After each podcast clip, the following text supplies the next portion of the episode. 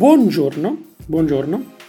E sono le 12.02 del, di un sabato 14 dicembre e eh, sono a Vienna. Sono a Vienna, sono nella mia casetta di Vienna in uno studentato con la mia fidanzata che in realtà adesso sta in palestra e probabilmente sentirà questa cosa oggi pomeriggio. E volevo ringraziarvi intanto perché ho iniziato ad analizzare le, um, i dati di ascolto e sono, c'è qualche decina di persone che sta ascoltando questo podcast. Ci sono state 5 recensioni su eh, 5 voti su Apple Podcast e due o tre recensioni.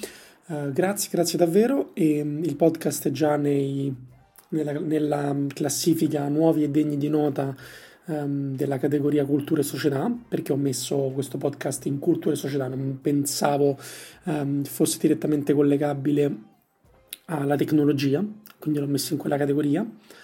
E, um, quindi innanzitutto grazie per questo.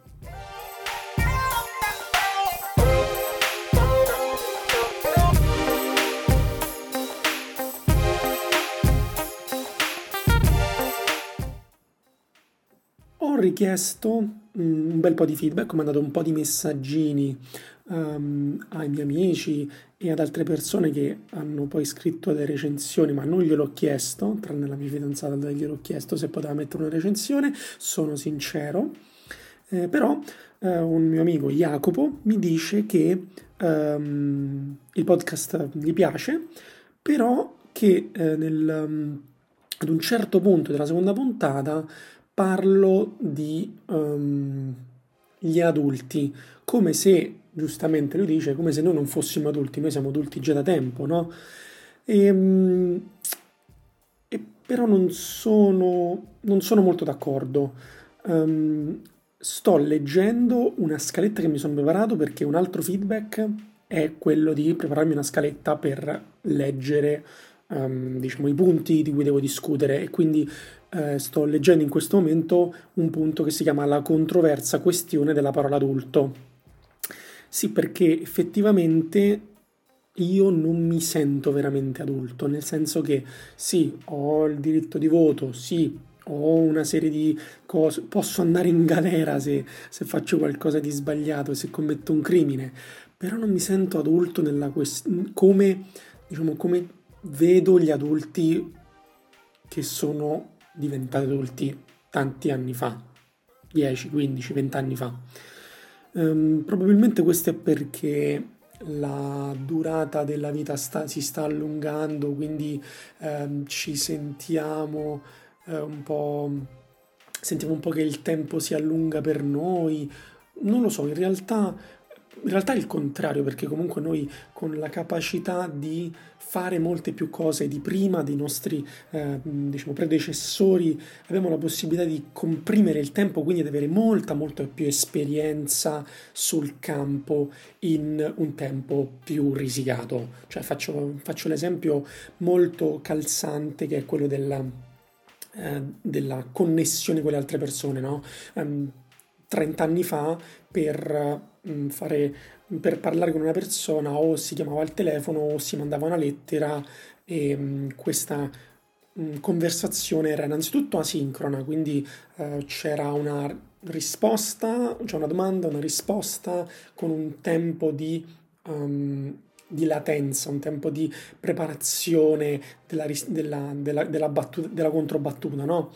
Invece adesso la, la conversazione, tutte le conversazioni sono sincrone fondamentalmente, perché sono tutte nello stesso momento, in tempo reale, e mm, riusciamo a fare molte più cose. Eh, paradossalmente riusciamo a fare t- molte più cose e praticamente stiamo lavorando lo stesso tempo, se non di più. Um, abbiamo una grandissima capacità di um, acquisire conoscenza grazie a internet, grazie a Wikipedia, eppure abbiamo bisogno di studiare un sacco perché eh, dobbiamo fare gli esami e ci richiedono di sapere delle cose a memoria. Ci sono ancora degli, uh, appunto, delle lacune, dei buchi tra la velocità a cui noi andiamo e la velocità a cui sta andando eh, il mondo, ma questa è una cosa che praticamente non diventa più una controversa questione, ma è una cosa di cui si parla praticamente sempre. La soluzione fondamentalmente è, molto semplice, ma anche molto radicale, cioè bisogna cambiare completamente il modo in cui eh, si pensano le cose. Questo però ehm, credo che sia molto semplicemente una cosa che andrà per il tempo. Quando um, i capi del mondo saranno i millennial e non sono più la generazione um, generazione, le generazioni precedenti questo passaggio sarà praticamente naturale e eh, i, i, la generazione Z continuerà a, a, lamentarsi del fatto che il mondo non va abbastanza veloce perché va al tempo, alla velocità del, dei millennial e, e, così via. Quindi questo credo che sia un, um, una questione che in realtà eh, non possa essere risolta con uno schiocco di dita, ma deve appunto avere um, un tempo di transizione.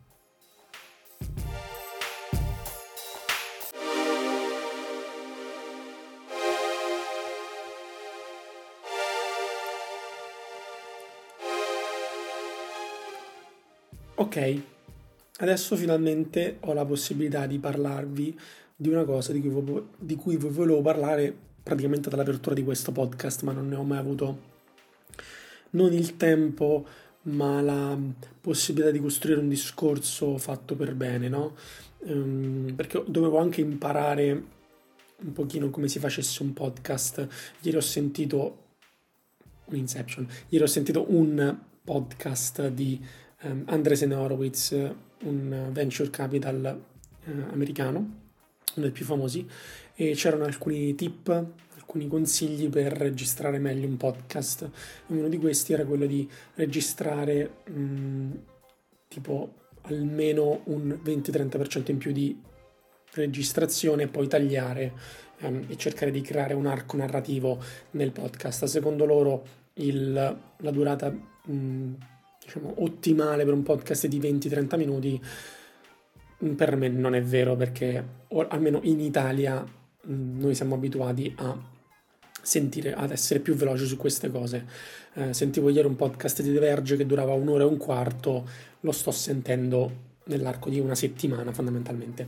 Comunque, ehm, in questi 4-5 minuti volevo raccontarvi una cosa che ho già iniziato a raccontare nel podcast 1, nella puntata, nella puntata 1 dell'introduzione ed è il, um, il talk, anzi i talk che ho fatto a Campus Party Connect. Ne ho fatti due, uno sulla robotica e uno sull'intelligenza artificiale e oggi volevo parlarvi della robotica e di come um, fondamentalmente io in quattro minuti adesso riesco a um, spiegarvi um, tutto quello che, ho, che ho raccontato a questi ragazzi quei giorni perché um, spiegandoglielo più volte e soprattutto con i loro feedback e le loro domande ho creato una narrazione più coesa e soprattutto una storia che ci abbia senso fondamentalmente perché all'inizio non sapevo nemmeno che, se ce l'avesse un senso. E, ehm, non so se lo sapete, ma la robotica è una, una, scienza interdisciplinare. Mi sto aiutando con le slide che avevo proprio lì, in realtà sono solo 5 slide. Eh, non so se lo sapevate, ma la parola robot risale al 1920 um, e deriva dal ceco robota, che venne utilizzato da uno scrittore mm, che però lo, eh, utilizzava questo significato solo per la parola lavoratore, la persona, persona che lavora.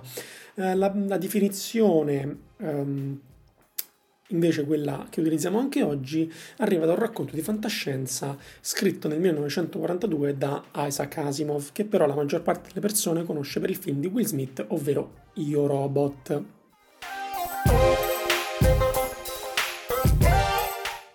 Nel libro uh, Io Robot, Asimov mh, mm, descrive, descrive la robotica, infatti lui è ritenuto il profeta della robotica e ha scritto le tre leggi della robotica in quel libro. Poi in realtà um, in altri libri, um, dopo aver fatto alcune considerazioni, ha capito che in realtà le tre leggi della robotica avevano bisogno di una quarta legge che però fosse messa sopra.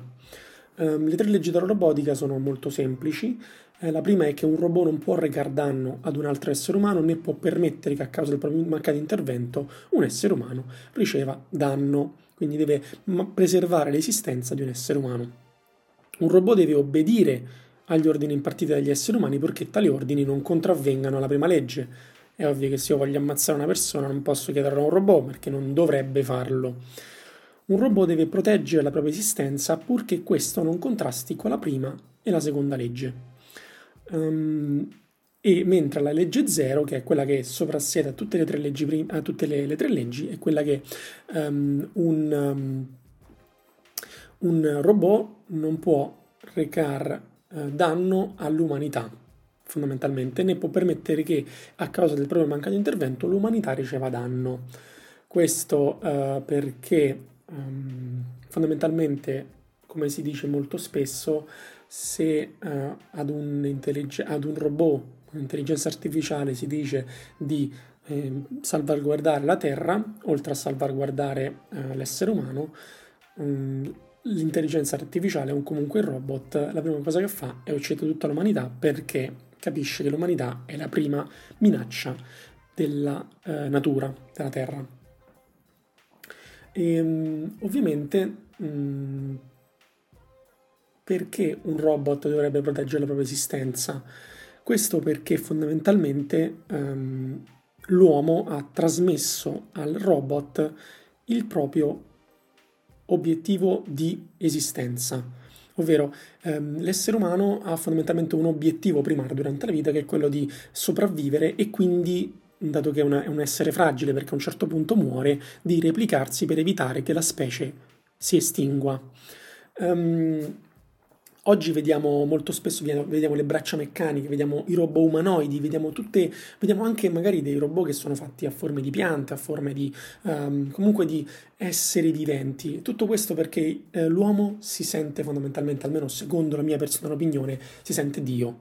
Um, si sente Dio perché aveva possi- ha avuto la possibilità di mh, dare vita, tra virgolette, ad un, ad un essere, se non, seppur non, non, necessariamente vivente, perché il robot non è un essere vivente. Um, e, e, l'ho fatto, quindi ha creato questi robot con lo stesso um, suo obiettivo primario. E la robotica è una scienza estremamente complessa e um, quando sono andato a guardare su Google cosa fosse la, diciamo, la definizione approfondita di scienza interdisciplinare nei confronti della robotica, ho visto che c'erano un 5-6 discipline che venivano applicate, ma ho deciso di aggiungerne altre tre perché secondo me eh, avevano assolutamente senso e non erano state calcolate perché magari eh, non tenevano conto dei recenti sviluppi. Um, tutte le discipline, secondo me, oggi sono la psicologia, l'etica, la sociologia, la biologia, l'automazione, l'informatica, la linguistica, l'antropologia, la meccanica. Allora, mh, biologia, automazione, informatica e meccanica sono delle scienze, appunto, um, che eh, studiano il, la, la, la, lo stato dell'uomo, l'automazione, quindi la, programmazione, quindi l'informatica, quindi il suo cervello, l'intelligenza artificiale, ehm, la meccanica, quindi la sua mobilità, la sua capacità di eseguire cose a livello meccanico. Um, negli ultimi dieci anni però la cosa più complessa e, uh, con, e, controversa è stata la parte umanistica, la parte tra virgolette letteraria, passatemi il termine, che è composta dalla psicologia, dall'etica, dalla, dalla sociologia, dalla linguistica e dall'antropologia. Um, se le quattro scienze, diciamo la biologia, l'automazione, la, l'informatica e la meccanica sono praticamente risolte al 97% perché o sappiamo come, come, come farlo o l'abbiamo già fatto, Um, basta guardare i robot che sono stati fatti dal, dal Massachusetts um, Institute of Technology. Um, altre, le, le, materie umanistiche, invece, la psicologia, l'etica, la sociologia, la linguistica, l'antropologia, sono ancora tutte da scoprire. Dobbiamo capire quindi come funziona la psiche di un eh, robot in quanto individuo, la, come, deve, come deve, come deve discernere il giusto dal, dal, dallo sbagliato, il bene dal male, eh, come deve configurarsi una società futura uomo-macchina, come deve colloquiare con noi imparando mh, le, i nostri neologismi, come deve imparare ehm, capendo le, l'ambiente circostante e come deve configurarsi nella storia come società uomo-macchina. Quindi mh, ci sono un sacco di cose, di cose, interessanti. La robotica, secondo me, è una di quelle scienze che, per ricollegarci diciamo, al tema fondamentale di questo podcast, ovvero vita da millennial, eh, è uno, una di quelle mh, scienze che, secondo me, creerà una quantità di posti di lavoro che noi non possiamo immaginare e che invece noi pensiamo che stia creando eh, delle disoccupazioni. Oggi ci sono dei lavori che ieri non esistevano, come domani ci saranno dei lavori che oggi non esistono e che soprattutto non sappiamo nemmeno come fare. Cioè, oggi c'è lo psicologo, domani dice, ci potrà essere lo psicologo dei robot, oggi c'è, chi, c'è il sociologo, domani ci potrebbe essere il sociologo che si occupa specia- specialmente della sociologia dei robot um, c'è il linguista, eh, ma ci potrebbe essere quello che insegna a, um, una, specie di, um, sì, una specie di linguista però che aiuti il robot a capire come creare nuove parole e a comprendere nuove parole. Immaginate di dover spiegare ad un robot la parola petaloso, come glielo spiegate? Come glielo definite? Ci sono delle cose che non possiamo definire, che non possiamo trasmettere, ma che possiamo soltanto comprendere se ehm, diciamo, se riconosciamo la realtà circostante. E poi l'antropologia, ovviamente, nel senso invece di antropologia, magari robotologia, passatemi il termine. E quindi niente, io sono very excited da questo, da questo nuovo scenario che si sta uh, predisponendo per noi e um, per, per oggi è, è, tutto, volevo praticamente fare solo questo, volevo parlare solo di questo e, ehm, lasciandovi però con un'ultima, diciamo, ultima cosa che non c'entra nulla, ma è tipo una missione di colpa per, per dire che la vita dei millennial non è rose e fiori manco per sbaglio se qualcuno lo pensava, non credo che lo pensava nessuno. Giovedì dovevo prendere un aereo e ehm, sono andato, non sono andato fino in aeroporto, sono andato in metro. A un certo punto ho guardato il calendario e mi sono accorto che avevo il volo per il giorno dopo. Io ero sicuro di aver preso il volo per uh, il, giorno, il, giorno, cioè il giovedì, invece l'ho preso per il venerdì. Questo perché sto prendendo una quantità di aerei e di treni allucinante e mi sta decisamente rincoglionendo. E su queste note io vi saluto, vi ringrazio e vi chiedo Uh, se vi piace questo podcast, se non vi sto annoiando in questi 12, 13, 14, 15 minuti che faccio il podcast, di lasciare una recensione su Apple Podcast, su Anchor, dove, dove, dove, lo state ascoltando. Nei prossimi giorni sarà disponibile anche su Overcast, su Stitcher, su Spotify, quindi magari fatelo da lì. E niente, grazie mille e alla prossima. Ciao!